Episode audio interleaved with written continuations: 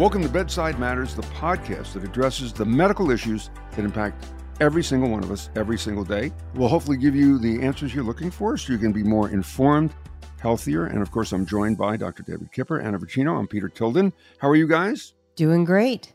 Fantastic.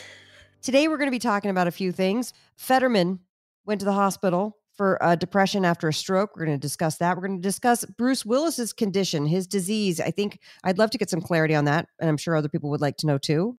And in this week's This Just Happened segment, a huge development concerning the opioid epidemic, plus a caller is calling about an interesting medical story that's been out there for about two weeks, and they want to know if it's a hoax or not. So we'll hopefully provide that answer. So, David, let's start with Fetterman. The man had a stroke, and then you hear he checked himself in for depression. Non medical observation. It, I, we all, all had, unfortunately, people in our lives who've had strokes in different degrees of impairment. I can't imagine the added pressure for Fetterman because there's shame associated with it too.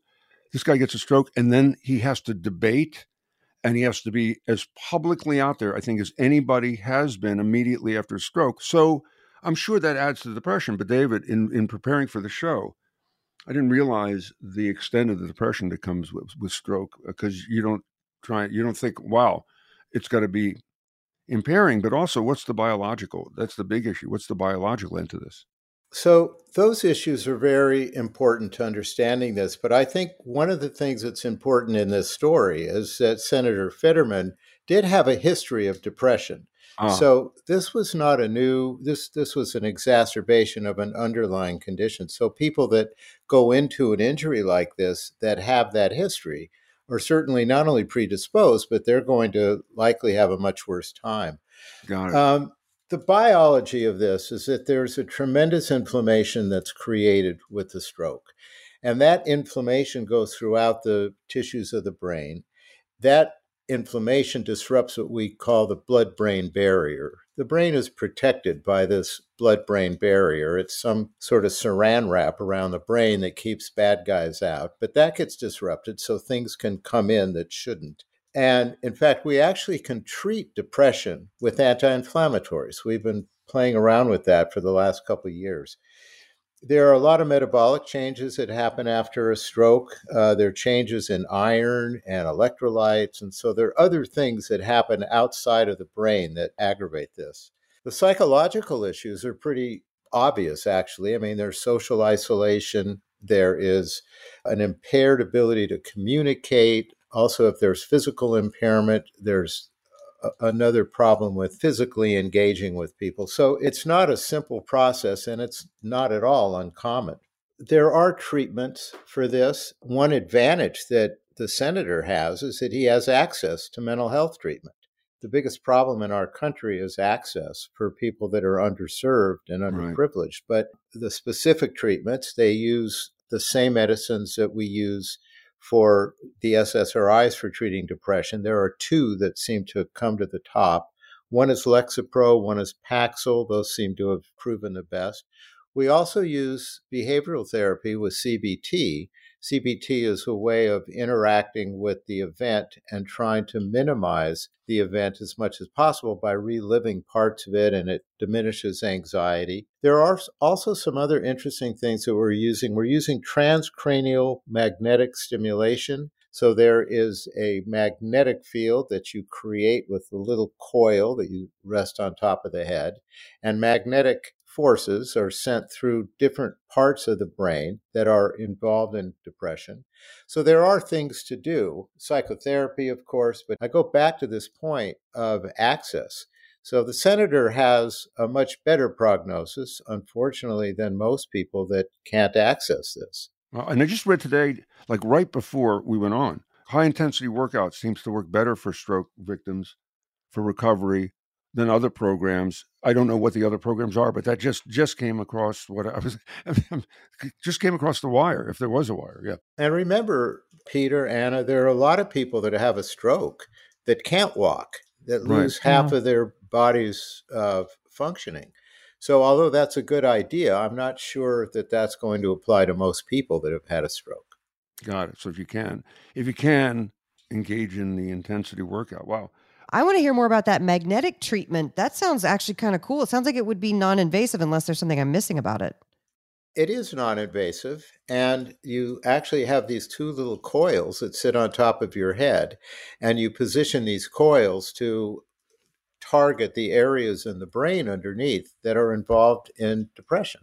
This is why Marvin the Martian was never sad because he had the coils with the magnetic thing. That's a bad. The That's bad. Teletubbies, the Teletubbies have that also, or is that just an The? Teletubbies have it too. They're very joyful for that precise reason. Listen, my mom struggled with bipolar depression for her Mm. entire life, and she would check herself in to the hospital for electroshock. So when I hear about something like that, I go, oh, Did the electroshock work for periods of time for her? mm, I can't, I can't answer it because I don't know. I don't. From Yeah. what I observed, I would say no, but I'm not. I couldn't answer for her. You need multiple treatments with electroshock, and yeah. electroshock therapy is associated with a high level of memory loss. So not only do you have to do this regularly, but you do have that that risk for losing your memory.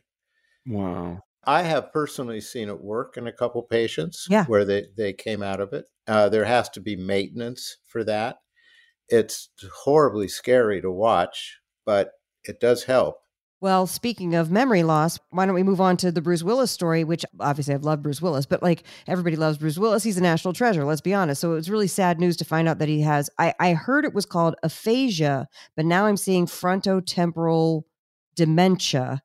And so I would love it if you had some clarity on that because he's lost his ability to speak and understand speech. Am I interpreting that correctly? Yes. And the frontotemporal is a long word, but that just relates to the anatomic areas in the brain where your speech center and your comprehension comes from. That's where we see this, this illness. That's where we see the degeneration of the neurons and the pathways in that area. It's a genetically acquired disease in probably 25% of people. And the only way to prevent this is none, but the way to look at this is if you have a family history of this, Right. you have to be aware of it. And at this point, we don't have any treatment for this, which is part of the problem. There are a number of these other neurodegenerative problems that we can see from very similar mechanisms. Jeez. The at risk population, however, can show up at any point. You can show up in your, believe it or not, your early 20s, uh, your 40s, and even beyond. It's a very sad illness. It's like some of Huntington's chorea is another illness in the same genetically uh, acquired conglomerate of neurodegenerative diseases. To me, what was interesting about the Bruce Willis story was that here's Bruce Willis. He has this frontotemporal dementia syndrome. He's garnishing some uh, awareness and certainly some sympathy, as he should. And then you have someone like Fetterman that we just spoke about that has a mental illness. And what happens to Mm. Fetterman? He gets Mhm. attacked by Gets his a lot of flack. uh, yeah. from his fellow politicians. There is a stigma that remains with mental illness, and it's a very different issue to try to treat mental illness. And it's a reason that a lot of people don't seek treatment, and it's another reason that people that do get treatment isolate and they have other problems from that. So I, I just think it's an interesting comparative this week in the news between these two illnesses and these two high profile people. Hey, David, with the diagnosis, because you look at Willis, like I said, somebody who's been in your life for what thirty years. We've seen him. You you you, you know you get intimately involved with these people in their lives, etc and then you see them diminish this way. So they got a new analysis. They had more intel, or he diminished more, so they could give this diagnosis. That it changed from aphasia to this. Was that because it progressed? And also, early signs.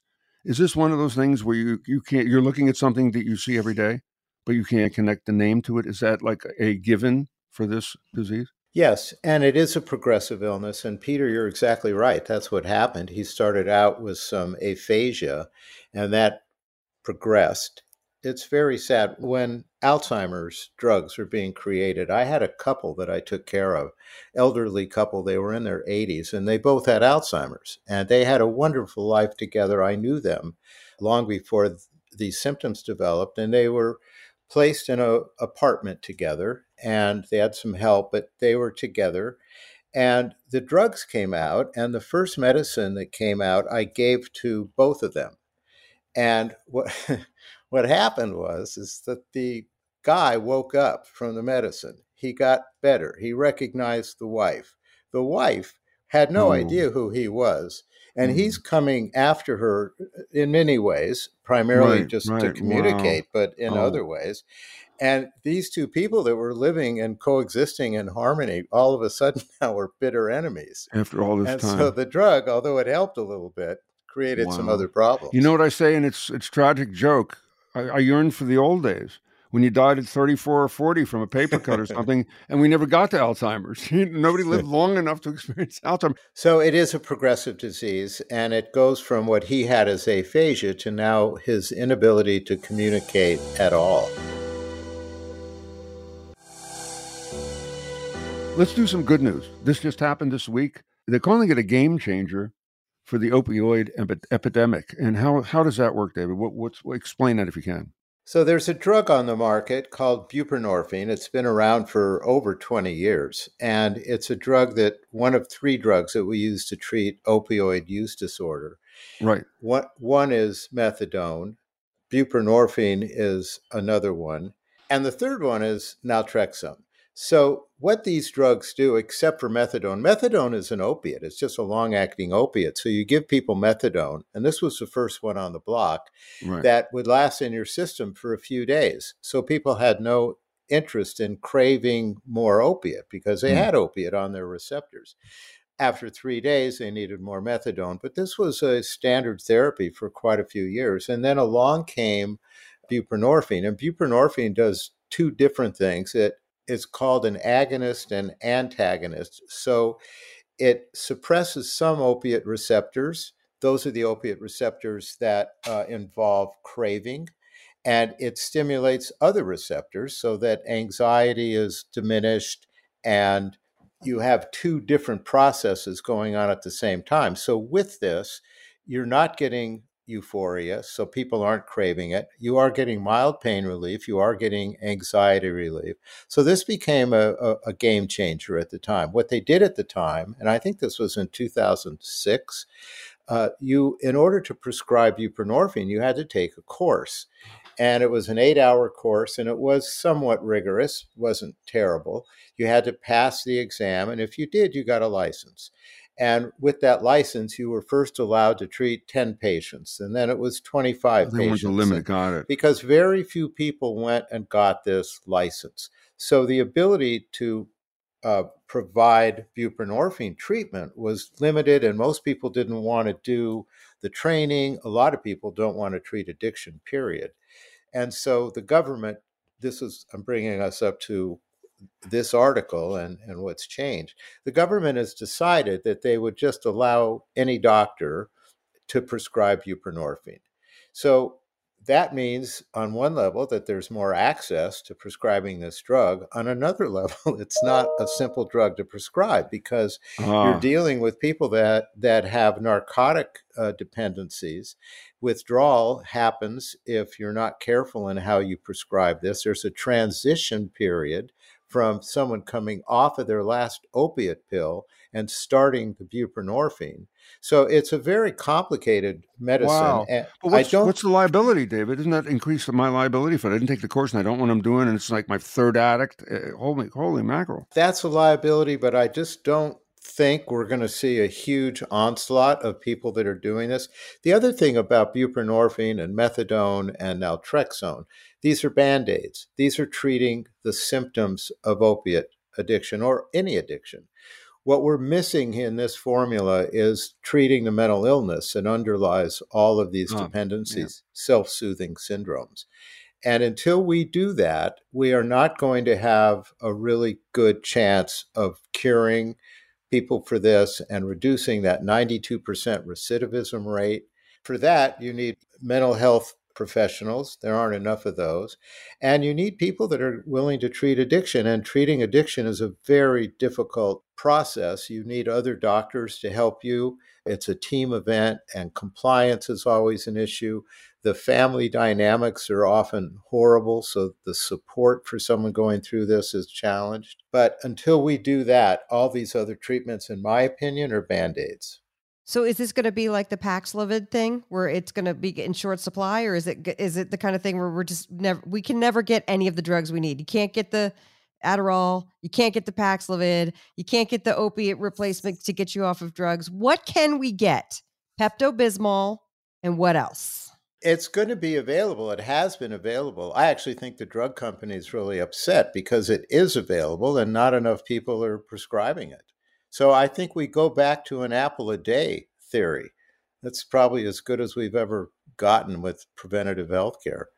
What's really scary is the 92% recidivism rate. I mean, it's so disheartening with all the advantages and the technical advances we make with cancer treatment. Isn't that the Alzheimer thing is heartbreaking that they somehow, as big as it's getting and as much money as it can generate, you figure they'll be chasing that and, and not a whole lot of movement that we know of. And then this, this is kind of kind of scary and kind of sad. And, and that goes back to the point that there isn't one treatment for addictive disorders. That this this affects potentially the opioid population. Also, you can't stay on this drug. After a while, you have to stop this drug. It, it interferes with your ability for pain management. So, a young person on this drug eventually is going to have a toothache, and, and they're going to go. Wow. So this week's caller is a really interesting thing. I was fascinated by this. Um, we're going to let the caller say their piece, but um, I want I'm eager to hear what you have to say. Hey, Dr. Kipper. I heard the story about the patient who got an Irish accent after surgery, and I wanted to know if it's actually possible, or is that story a hoax?